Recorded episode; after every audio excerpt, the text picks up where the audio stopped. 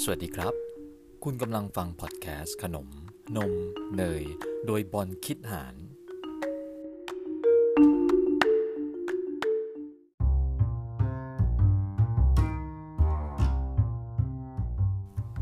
พอดแคสต์ขนม นม เนย จะพาคุณผู้ฟังไปรู้จักเสน่ห์ของขนมหวาน ทั้งจากแง่คนกินและแง่คนทำครับ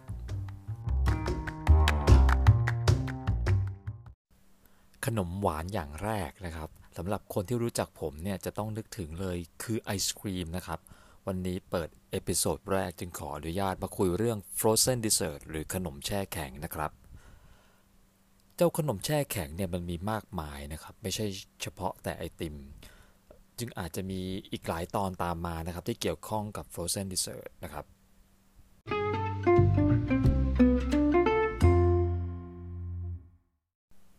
พูดถึงขนมแช่แข็งนะครับ แน่นอนทุกคนต้องนึกถึงไอศครีมก่อนเป็นอย่างแรกนะครับ แต่นอกจากไอศครีมแล้วเนี่ย ยังมีขนมอีกหลายตัวที่เขานับว่าเป็น frozen dessert หรือขนมแช่แข็งนะครับ ขนมแช่แข็งเนี่ยคร่าวๆก็คือเสิร์ฟที่อุณหภูมิติดลบนะครับ หรือต่ำกว่าศูนย์องศาเนี่ยมีอะไรบ้างนะครับตัวแรกที่อยากพูดถึงนอกจากไอศครีมเนี่ยก็คือมีพาเฟ่นะครับพาเฟ่เนี่ยเป็นภาษาฝรั่งเศสนะครับ ถ้าภาษาอังกฤษก็เรียกว่า perfect นะครับพาเฟ่เนี่ยเป็นขนมประเภทมูสนะครับทำจากวิปครีมนะครับตะล่อมเข้ากับส่วนผสมอื่น ๆ เพื่อให้รสชาตินะครับ แล้วนำไปแช่แข็ง ถ้าใครนึกรสชาติไม่ออกเนี่ยให้นึกถึงไอติมตัดนะครับไอติมบ้านเราเนี่ยที่ที่ขายตามรถเข็นแล้วก็ตัดเป็นแท่งสี่เหลี่ยมๆนะครับ สมัยนี้เนี่ยเสิร์ฟมากับโคนกระดาษเพื่อกันหยด แต่สมัยพวกผมเนี่ยสามารถเลือกได้ด้วยนะครับ สมัยพวกผมที่เจอไอติมตัดแรก ๆ เนี่ย สามารถเลือกได้ว่าจะเอา 1 บาท 2 บาท 3 บาทเนี่ย คนขายก็จะตัดเป็นท่อนๆๆตามขนาดนะครับอะสบาทก็อาจจะต้องเสียบไม้ เสียบลูกชิ้น 2 อันเพื่อให้ถือง่ายขึ้นนะครับ สมัยนี้ก็จะตกอันละประมาณ 5 บาท 10 บาทนะครับ แล้วก็เสิร์ฟเป็นไซส์เดียวก็คือ ตัดมาแล้วจากโรงงานนะครับ เพื่อให้หยิบง่ายนะครับ ไม่ต้องเสียเวลาตัด แต่คิดดูนะครับว่าถ้าถ้าเด็กสมัยนี้เจอว่าเฮ้ยเลือกไอติมใหญ่ได้ตามขนาดที่ตัวเองต้องการเนี่ย ผมว่าก็สนุกดีนะครับ น่าจะมีร้านที่กลับมาทำ retro dessert บ้างนะครับอะไปไกลแล้วนะครับ พาเฟ่อันนี้นะครับก็เป็นตัวหนึ่งแต่ว่ายังมีอีกรูปแบบหนึ่งนะครับของการเสิร์ฟขนมเรียกว่าพาเฟ่เหมือนกันนะครับ จะเป็นการตักไอติมนะครับ เรียงเข้าไปในแก้วทรงสูงนะครับ เพราะฉะนั้นเราจะเจอแก้วคำ คำว่าแก้วพาเฟ่นะครับ แก้วเป็นทรงแก้วที่แบบใช้เสิร์ฟนะครับ นึกง่าย ๆ เลยก็คือเป็นซันเดย์ของร้านไอติมปัจจุบันนี้เองนะครับ ก็คือจะเป็นไอติมสลับระหว่างผลไม้หรือจะเป็นซอสหรือจะเป็นครีมอะไรพวกนี้ก็ได้นะครับ ก็เป็นชั้นๆเป็น layer ไปนะครับ ตรงนี้เราก็จะเรียกว่าพาเฟ่ได้เหมือนกันนะครับ ตัวถัดไปเนี่ยเป็นมูสนะครับหรือ soufflé soufflé บางคน อาจจะนึกถึงไอ้ soufflé ต้องเป็นขนมอบเท่านั้น จริงๆแล้วไม่ใช่นะครับเขาก็มีการล้อกันเล่นนะครับ ระหว่างวงการทำขนมเนี่ยว่าเอ้ยเอามูสหรือเอาพาเฟ่เนี่ยที่เป็นทำจากวิปครีมเนี่ยมาใส่พิมพ์นะครับ พิมพ์หรือว่า ramekin นะครับ ramekin เนี่ยก็คือเป็นถ้วยทรงกระบอกนะครับ เป็นเซรามิกก็ดีหรือจะเป็นโลหะชนิดอื่นที่สามารถเอาเข้าเตาอบได้ก็ดีนะครับ เอาไว้ อบซูเฟ่นะครับก็จะเป็นทรงเฉพาะเลยเนี่ยเมื่อเวลาอบปุ๊บเนี่ยขนมมันเกิดการขยายตัวนะครับมีไข่ขาวเป็นองค์ประกอบหลักเนี่ยฟองอากาศมันก็จะขยายตัวทำให้ผลักเนื้อขนมนะครับฟูขึ้นมาจากขอบนะครับยิ่งถ้าเป็นถ้วยขนมทรงตรงเนี่ยตัวตัวขนมซูเฟ่เองนะครับก็จะพองฟูขึ้นมาเป็นขอบตรงนะครับ ตรงนี้เองที่ ขนมแช่แข็งเขาเอามาล้อนะครับ ว่าเป็น frozen souffle นะครับ ก็คือตอนทำเนี่ยเขาก็จะเอากระดาษหรือเอาพลาสติกเนี่ยตัดให้สูงกว่าขอบถ้วยขนมหน่อยหนึ่งนะครับ แล้วก็แล้วก็พันรอบๆนะครับ แล้วก็เทมูสหรือเทวิปครีมลงไปนะครับ แล้วพอแช่แข็งปุ๊บเนี่ยก็มาลอกกระดาษตรงนี้ออกนะครับ มันก็จะกลายเป็นว่าวิปครีม หรือว่ามูสเนื้อขนมพวกนี้อยู่สูงกว่าขอบถ้วยนะครับทำให้เราเห็นว่าเออ มันเหมือนฟูขึ้นมาจากถ้วยจริง ๆ ก็เป็นการล้อว่าเออเป็น frozen souffle นะครับ แทนที่จะเป็นซูเฟ่แบบอบที่ต้องกินร้อนนะครับ ก็เป็นซูเฟ่แบบเย็นนะครับ อีกตัวหนึ่งนะครับเค้กนะครับ หลายคนอาจจะคุ้นว่าเอ้ยเค้กกินแช่แข็งได้หรอ นึกว่าเก็บในตู้แช่แข็งได้อย่างเดียว มีร้านหนึ่งครับเอ่ออาจจะอยู่ไกลสักหน่อยนะครับ เป็นร้านขายขนมเค้กชื่อ Floor นะครับ อยู่ในสิงคโปร์นะครับ ตอนนี้มีหลายสาขาแล้วตอนผมไปเยี่ยมเขาเนี่ยเขามีสาขาเดียวนะครับเอ่อ Floor เนี่ยดังมากเลยเมื่อ 5-6 ปีที่แล้วนะครับ เรื่องเอาครีมชีสพายเนี่ยมาตัดเป็นชิ้นแล้วก็แช่แข็งแล้วก็เสิร์ฟเสิร์ฟแช่แข็งอย่างนี้ เพราะฉะนั้นเนี่ยใครมีครีมชีสพายเหลือๆหรือว่าชีสเค้กเหลือๆนะครับลองเอาเข้าช่องแข็งแล้วเอามากินดูนะครับ ก็จะพบว่ามันเป็นอีก texture หนึ่งที่น่าสนใจ แล้วก็รสชาติอร่อยไม่แพ้กันนะครับ หรือจะมีเค้กอย่างพวกไอซ์บ็อกซ์นะครับ ก็คือเป็นเอาเนื้อเค้กเนื้อคุกกี้อะไรพวกนี้มาสลับกับวิปครีมนะครับ เราแช่แข็งแล้วก็เคาะออกมาเป็นก้อน แล้วก็ตัดกินเป็นเค้กได้นะครับ ก็จะมี Viennetta นะครับ มีไอซ์บ็อกแบบอื่นๆ วิธีทำก็ง่ายมากนะครับ ลอง search ตาม Google หรือว่า YouTube ได้นะครับ keyword คือ Icebox Cake นะครับ อีกตัวหนึ่งนะครับน้ำแข็งใส น้ำแข็งใสเนี่ยก็นับเป็น Frozen Dessert ถึงแม้ว่าจะไม่ได้เสิร์ฟออกจากตู้แช่แข็งนะครับ แต่ว่าตัวน้ำแข็งเนี่ยอุณหภูมิมันศูนย์องศานะครับ เพราะฉะนั้นเราก็ยังนับเป็น Frozen Dessert อยู่นะครับ เราก็จะมีน้ำแข็งใสที่เป็นรสนมนะครับ เพราะฉะนั้นทุกวันนี้เราก็จะคุ้นกับบิงซูแล้วนะครับ ซึ่งซึ่งเข้ามาในเมืองไทยนี่ประมาณ 5 ปีขึ้นไปแล้วนะครับ ก็จะเป็นเข้าข่ายขนมแช่แข็งได้เหมือนกันนะครับ เพราะฉะนั้นนี่ไม่ใช่แต่ไอติมนะครับ ที่เป็นขนมแช่แข็ง เราก็จะเห็นว่ามีขนมหลายตัวเลยนะครับ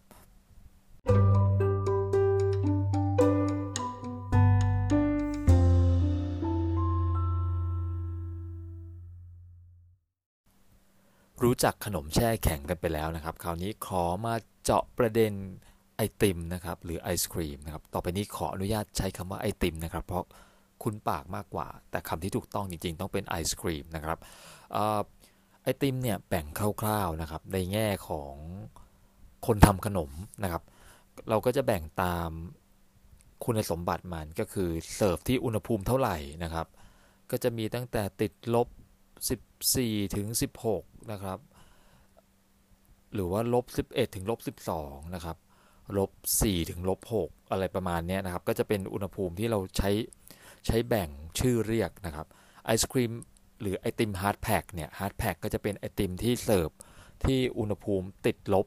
เยอะที่สุดนะครับ ก็คือลบ14ลบ16 ประมาณนี้นะครับ เพราะฉะนั้นก่อนกินเนี่ยบางเจ้าเขาก็จะ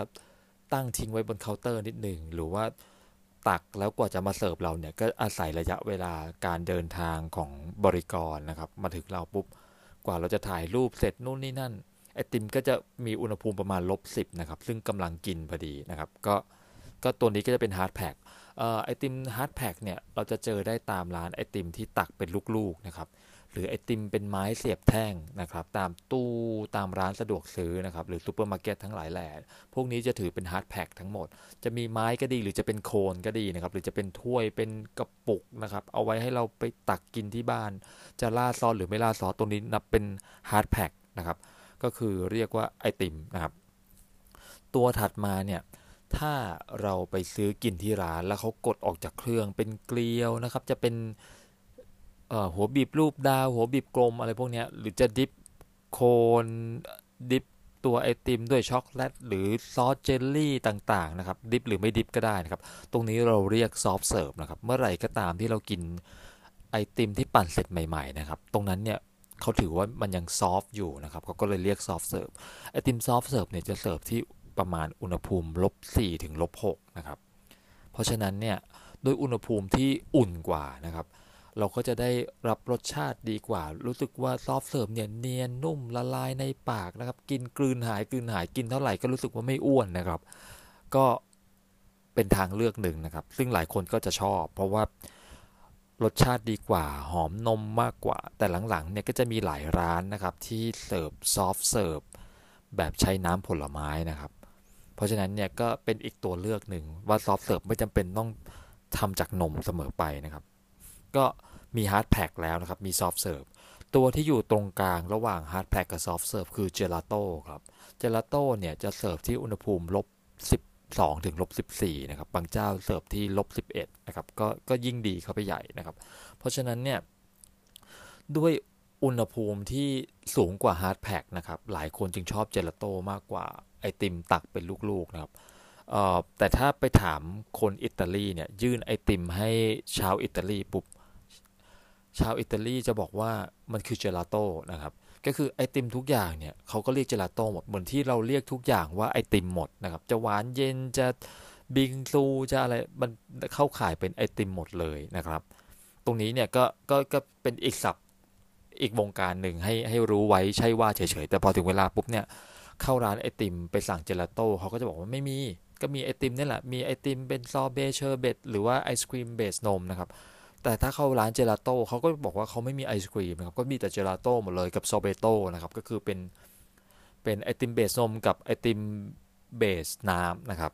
อะ เมื่อกี้เราได้ยินคำว่าซอเบกับเชอร์เบตนะครับ เพราะฉะนั้นเนี่ย มันจะมีการแบ่งด้วยส่วนผสมนะครับของไอติมนะครับ ถ้าเป็นไอติม base นมเนี่ย เราจะเรียกว่าไอศครีมนะครับ ก็คือ ice cream นะครับ ก็คือมีนมมีครีมอยู่ในนั้นเนี่ย แต่ถ้าเมื่อไหร่เนี่ยเราเปลี่ยนนมหรือครีมตัวนั้นเนี่ยเป็นน้ำนะครับ จะเป็นกาแฟ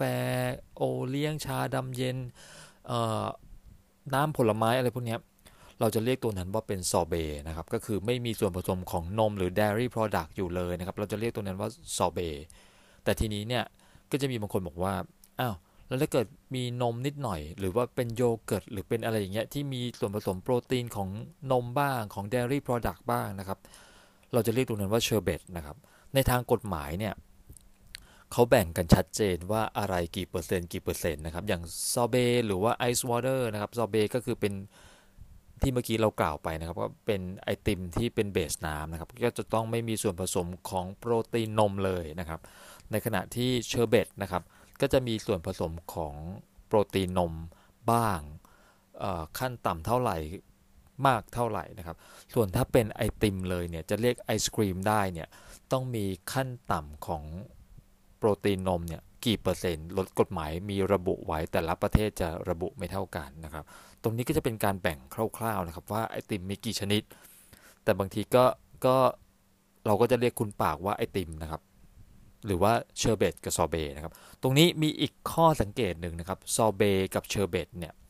มาจากคนละภาษากันนะครับซอเบมาจากภาษาฝรั่งเศส ในขณะที่เชอร์เบตเนี่ยมาจากภาษาตุรกีนะครับถ้าจำไม่ผิด เพราะฉะนั้นเนี่ยหลายคนอาจจะคุ้นว่า เอ้ยซอเบมันสะกดด้วยลงท้ายด้วยตัวทีนะครับ แต่ภาษาฝรั่งเศสตัวตัวสะกดตัวสุดท้ายจะไม่ออกเสียง เพราะฉะนั้นออกเป็นเสียงซอเบซอเบนะครับ be นะครับ ก็เผื่อว่าจะได้ไปออกเสียงสั่งขนมได้ถูกนะครับ คร่าวๆไอติมก็มีเท่านี้นะครับคุณผู้ฟังชอบกินไอติมรสไหนมากที่สุดนะครับ จะเป็นไอติมก็ดีจะเป็นซอเบก็ดีนะครับ ลองเสนอกันมาได้นะครับ ลองพิมพ์เข้ามาได้นะครับ แล้วเดี๋ยวเราจะประมวลผลกันนะครับ หรือว่ามาเฉลยกันใน episode ถัดไปสำหรับตอนนี้ ผมคิดว่าผมใช้เวลาของทุกคนมามากพอแล้ว แล้วก็รู้จักไอติมคร่าวๆแล้วนะครับ เดี๋ยวตอนหน้าเนี่ยเราจะมา สอนทำไอติมกันนะครับ โดยที่ไม่ต้องใช้เครื่องนะครับ ว่าเป็นยังไง โปรดติดตามตอนต่อไปนะครับ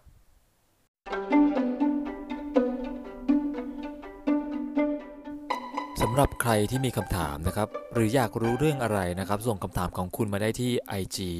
baked by ball นะครับ เขียนติดกันเลยก็คือ b a k e d b y b a l l นะครับ หรือคอมเมนต์ใต้ episode นี้ก็ได้ครับ คำถามหรือประเด็นไหนที่เราหยิบยกขึ้นมานะครับ เราจะส่งของขวัญเล็กๆน้อยๆไปให้นะครับสำหรับวันนี้ขอให้ระดับน้ำตาลในเลือดปกติกันทุกคนนะครับ สวัสดีครับ thank you